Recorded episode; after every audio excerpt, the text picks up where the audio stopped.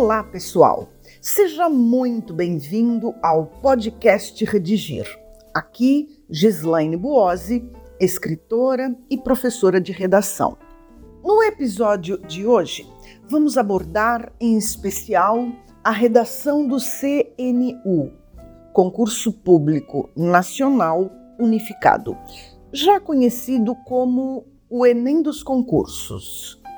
Saneamento básico é o assunto sobre o qual discutiremos, o que, sem dúvida, é potencial a redação do CNU. Um assunto de viés sociopolítico que impacta a saúde, o orçamento.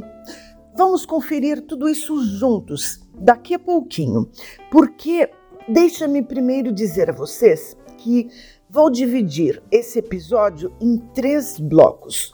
No primeiro, faço algumas considerações sobre a redação do concurso.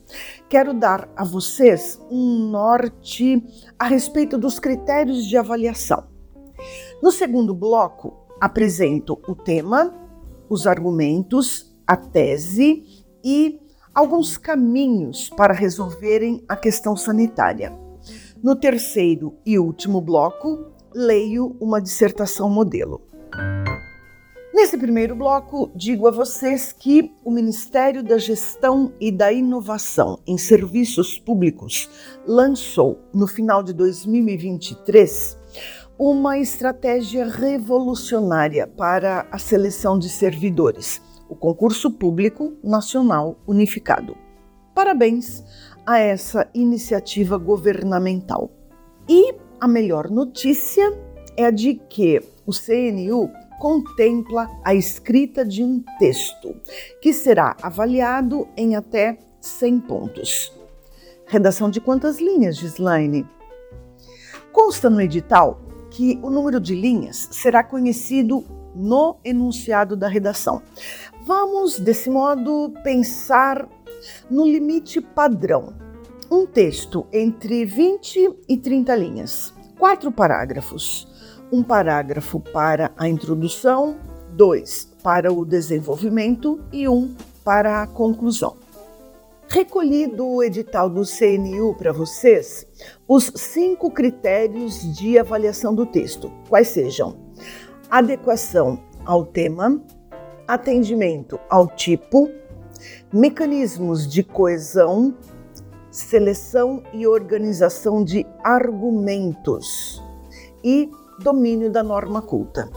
Aproveito para fazer algumas ressalvas sobre os critérios. Acredito que cada um deles seja avaliado em até 20 pontos. No primeiro critério, adequação ao tema. Todo o cuidado para não tangenciarmos nem fugirmos do tema. E para não incidirmos em nenhum desses erros, o ideal é que utilizemos em cada um dos parágrafos, pelo menos uma vez, a palavra ou a expressão-chave. Por sua vez, para não cometermos repetições, procuremos palavras ou expressões sinônimas. No segundo critério, atendimento ao tipo. Muita atenção ao gênero e ao tipo de texto propostos. Provavelmente uma dissertação argumentativa. E, como você já sabe, a dissertação argumentativa é um texto híbrido, quer dizer, misturado. Há trechos informativos, sobretudo recortes históricos, datas, nomes, estatísticas, a partir dos quais se faz a argumentação propriamente dita. As informações fundamentam, sustentam as argumentações. Mas cuidado! O texto pronto deve ser predominantemente argumentativo, quer dizer, deve conter mais argumentação do que exposição. No terceiro critério, mecanismos de coesão. Aqui é posta à prova a habilidade do candidato em empregar os recursos coesivos, quais sejam as conjunções, os pronomes, as preposições. E quando se fala em coesão, é muito comum o candidato pensar que se houver conjunção no início do segundo, do terceiro e do quarto parágrafos, está tudo resolvido. Alto lá! Na verdade, nossa atenção deve se voltar a dois tipos de coesão: a interparágrafos e a intraparágrafo. A coesão interparágrafos é exatamente essa que acabamos de mencionar. É a coesão avaliada na superfície do texto. A coesão intraparágrafo é aquela que acontece dentro do parágrafo. Verifica-se o emprego correto de conectores entre as palavras e entre os períodos que compõem o parágrafo. Nesse critério, também se confere a capacidade de o candidato escrever sem incidir em repetições.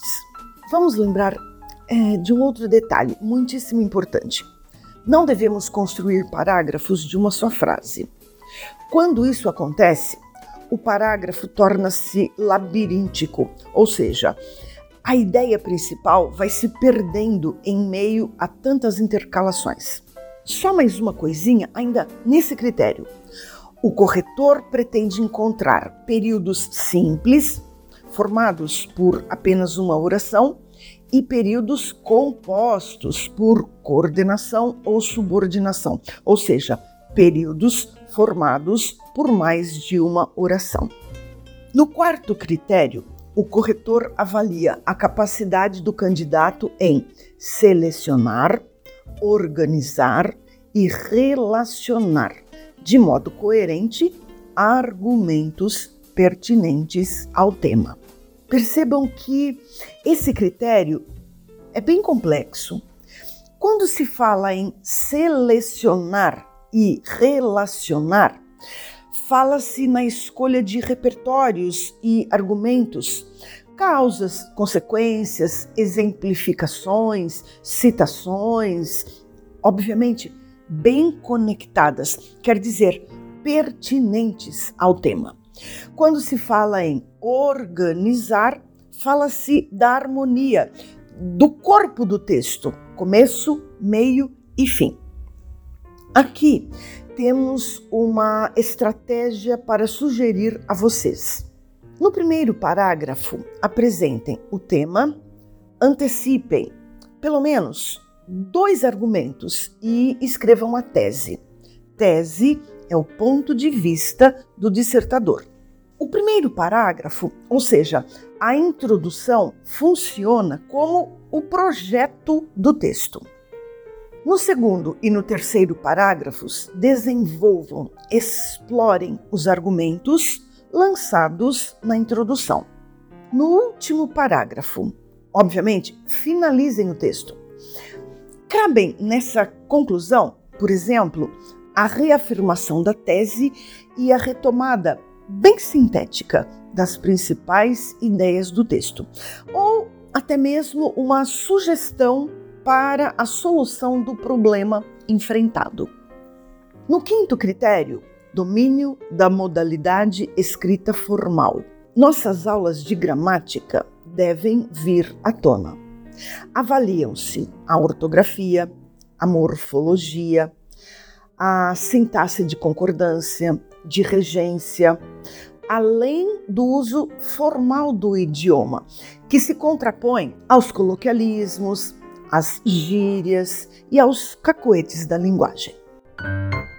Nesse segundo bloco, apresento a vocês o tema, os argumentos, a tese e alguns caminhos a serem percorridos para a solução do problema. Então vamos lá. O recorte temático é caminhos para a universalização do saneamento básico no Brasil. Questão de cidadania. Percebemos logo de cara que o tema exige soluções, caminhos para. E então a pergunta que vocês me fazem é: Gislaine, a gente tem de escrever apenas sobre os caminhos? Quer dizer, a gente tem de escrever quatro parágrafos com propostas de solução para a falta de saneamento básico? Não. Ao longo dos quatro parágrafos, vamos apresentar o tema, problematizá-lo. Quer dizer, vamos levantar, por exemplo, causas e consequências, discuti-las e só então vamos sugerir caminhos. Só então vamos solucionar a questão que nos foi colocada. Atenção ao que dissemos a respeito do quarto critério: seleção e organização. Gislaine, no primeiro parágrafo, para fazer a apresentação do tema, a gente pode ocupar o próprio recorte? Não, claro que não. Podemos parafraseá-lo, quer dizer, escrever algo parecido, mas não igual. O que devemos fazer é mobilizar as palavras-chave do recorte. Não vamos deixar nenhuma para trás. E então construímos a apresentação do tema. Quais são as palavras-chave desse recorte? Caminhos, universalização, Saneamento Básico, Brasil, Cidadania. A apresentação do tema deve ser o primeiro contato do escritor com o leitor. O quanto antes o leitor souber do que se trata o texto, melhor. Procure, então, apresentar o tema logo nas primeiras linhas. Alguns dados recolhidos do material de apoio podem nos ajudar a apresentar o tema. Assim, o saneamento básico é mais do que uma infraestrutura essencial. É um pilar de cidadania e dignidade. No Brasil, a universalização desse serviço ainda é um desafio. Haja vista os 100 milhões de brasileiros sem coleta de esgoto, além dos 35 milhões sem acesso à água tratada. Isso segundo registros do Instituto Trata Brasil, datados de 2022. Também podemos apresentar o tema por meio da definição. Vejam só, o saneamento básico compreende os serviços de abastecimento de água, coleta e tratamento de esgotos, limpeza urbana, coleta e destinação do lixo, drenagem e manejo da água das chuvas. No Brasil, a universalização sanitária ainda é um desafio ao pleno exercício da cidadania. Tema apresentado, vamos aos argumentos. Listo aqui sete argumentos. Escolham pelo menos dois Ouçam todos e depois escolham aqueles sobre os quais vocês tenham mais segurança para escrever. 1. Um, desigualdades regionais e doenças relacionadas à falta de saneamento básico. As desigualdades socioeconômicas e infraestruturais refletem as disparidades regionais. Norte e Nordeste enfrentam os maiores desafios, uma vez que tem a menor cobertura de serviços e, consequentemente, os maiores índices de doenças, tais como cólera, hepatite A, leptospirose, febre tifoide, doenças diarreicas, dengue, etc. 2. Tratamento de esgoto insuficiente e escassez de água. A maior parte do esgoto gerado no Brasil não é tratada adequadamente antes de ser descartada. Muitas cidades ainda contam com sistemas de esgoto precários, o que provoca a poluição de rios, lagos, praias. Isso interfere no turismo? Sim, claro. E na saúde pública também, o que ainda é pior. E com referência à água. Olha só. Apesar de o Brasil deter uma das maiores reservas de água doce do mundo, ainda há regiões que enfrentam a escassez de água. Inacreditável, não é mesmo? 3. Desídia, quer dizer, desatenção à legislação e aos direitos humanos. A legislação é sempre um excelente repertório. A Constituição Federal de 1988 faz várias referências à garantia do saneamento básico como um direito social. Um trecho da lei que vale a pena ser lembrado é esse: compete à União, aos estados, ao Distrito Federal e aos municípios promover programas de construção de moradias e a melhoria das condições habitacionais e de saneamento básico. 4. Agenda 2030 para o Desenvolvimento Sustentável. Essa agenda, que ficou conhecida como um guia para o desenvolvimento sustentável, foi firmada, eh, quer dizer, assinada em 2015 por todos os países membros da ONU. Em 2015 eram 193 países, hoje são 195. Nessa agenda, os 193 países reconheceram a urgência da erradicação da pobreza em todas as suas formas e dimensões e estabeleceram metas para que então essa mazela social fosse superada. Consta nesse mesmo texto que a água potável e o saneamento básico sejam pressupostos dos direitos humanos. 5. Marco do Saneamento Básico no Brasil, sancionado em 2020 com o objetivo de universalizar e qualificar a prestação de serviços no país, que ainda tem indicadores bastante precários de atendimento e qualidade no saneamento básico. 6. Investimentos da iniciativa privada. Aqui as opiniões se dividem há defensores de parcerias público-privadas para que sejam levantados investimentos em benefício das agendas sanitárias. E há também os opositores, que, baseados em relatos de países que já percorreram esse caminho, alegam que a privatização não passa de uma falácia, uma vez que a iniciativa privada como ensina a lógica do mercado, visa ao lucro e não garante maior acesso nem aumento de investimento no setor, muito menos a melhoria nas condições para as camadas mais vulneráveis da população. Percebam que é possível escrever toda uma dissertação sustentada apenas por esse argumento: investimentos da iniciativa privada. E se esse argumento for o escolhido por vocês, o projeto de texto já está desenhado. Pontos favoráveis e pontos contrários à parceria público-privada para a solução do saneamento básico. Sugiro, nesse caso, mais leitura acerca disso e, claro, um posicionamento bastante firme na tese de vocês. 7 falta de vontade política para enfrentar e acabar de vez com o problema.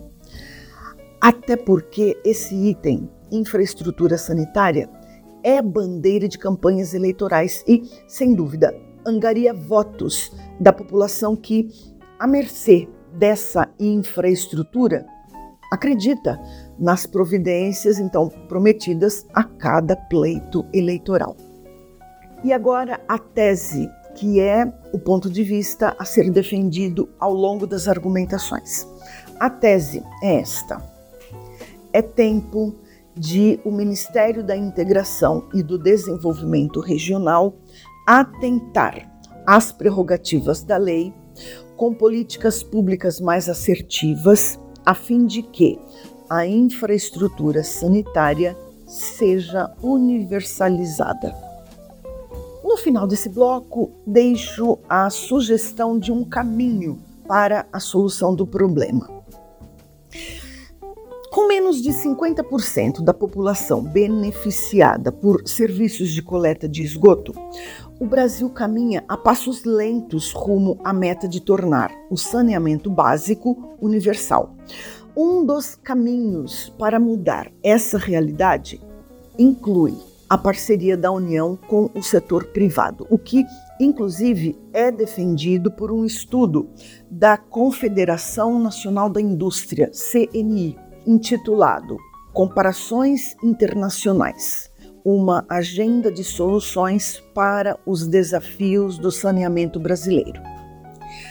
Só para conhecimento de vocês, a pesquisa aponta que países exemplares no quesito saneamento, Alemanha, Inglaterra e Chile, contam majoritariamente com operadoras particulares de água e esgoto. Um outro detalhe: na tese sobre a qual falamos agora há pouco, como que antecipamos a proposta de solução quando mobilizamos o Ministério da Integração e do Desenvolvimento Regional. Convém que, adotada essa tese, o Ministério seja mencionado na conclusão. A atuação do Ministério é o caminho para. Tarará, tarará. Terceiro e último bloco, leitura da redação de Gislaine Buozzi. Uma realidade distópica fica evidente quando se discute a crise do saneamento básico no Brasil. Um país que detém 12% de toda a água doce do planeta e que, apesar disso, conta aproximadamente 100 milhões de pessoas sem acesso à coleta de esgoto e 35 milhões sem acesso à água tratada. Esses números foram revelados em 2022 pelo Instituto Trata Brasil na 14ª edição do ranking do saneamento. Dois motivos, em especial, embargam a solução do problema: a insuficiência de investimentos adequados e sustentáveis e a desatenção à legislação o que tem levado pessoas a doenças e até mesmo à morte. Sem dúvida, os direitos humanitários estão passando de largo. Nesse sentido, é indiscutível a situação de vulnerabilidade social que graça o país. A Organização Mundial da Saúde, em relatório firmado em 2020, estimou que anualmente 15 mil pessoas morram e 350 mil sejam internadas no Brasil devido a doenças ligadas à precariedade do saneamento básico. É certo que quando a União, os estados, o Distrito Federal ou os municípios, por quaisquer motivos, procrastinam as medidas para a efetivação da infraestrutura sanitária deixam a população suscetível a doenças e à estagnação social, pressupostos para a perpetuação da pobreza, da exclusão e da mortalidade.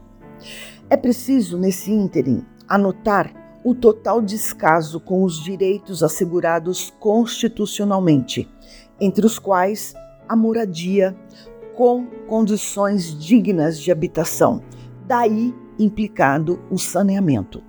Isso é garantia para o exercício pleno da cidadania. Historicamente, o Brasil, apesar de ser uma das maiores economias do mundo, está na retaguarda do desenvolvimento, se comparado a outros países no que seja pertinente aos serviços sanitários mais básicos. Segundo dados recentes da Organização Mundial da Saúde, OMS, na América Latina, países como Chile e Uruguai têm demonstrado melhores índices de cobertura desses serviços. O Chile, em particular, alcançou quase a universalização do acesso à água potável e ao tratamento de esgoto, graças a um modelo de gestão eficiente e a investimentos da iniciativa privada, o que deve, havendo vontade política, ser absorvido por nós brasileiros, a fim de que compromissos e metas já firmados, por exemplo, o marco do saneamento de 2020, possam ser atingidos. Desse modo, é necessário que haja uma mudança de paradigma, a fim de que a vontade política e a alocação de investimentos sejam vistas como imperativas para o bem-estar social e o crescimento sustentável. Ações governamentais coordenadas, parcerias público-privadas e planejamento estratégico devem ser mobilizados para acelerar o processo de universalização do saneamento. Além disso, a participação da sociedade civil é fundamental, não só para requerer mudanças, como também para fiscalizar a aplicação de recursos financeiros, o que, em tese, garantirá a execução das construções sanitárias. Isso feito, haverá transformação da realidade distópica do Brasil, país que teima em se firmar de todos. Então é isso. Feitas essas considerações, sugiro que, se for preciso, ouçam novamente o podcast. Leiam não só o material de apoio, como também outros conteúdos sobre o tema antes de escreverem a dissertação. Também convido vocês a assinarem o podcast da plataforma Redigir. Um abraço excelentes redações e até o próximo episódio.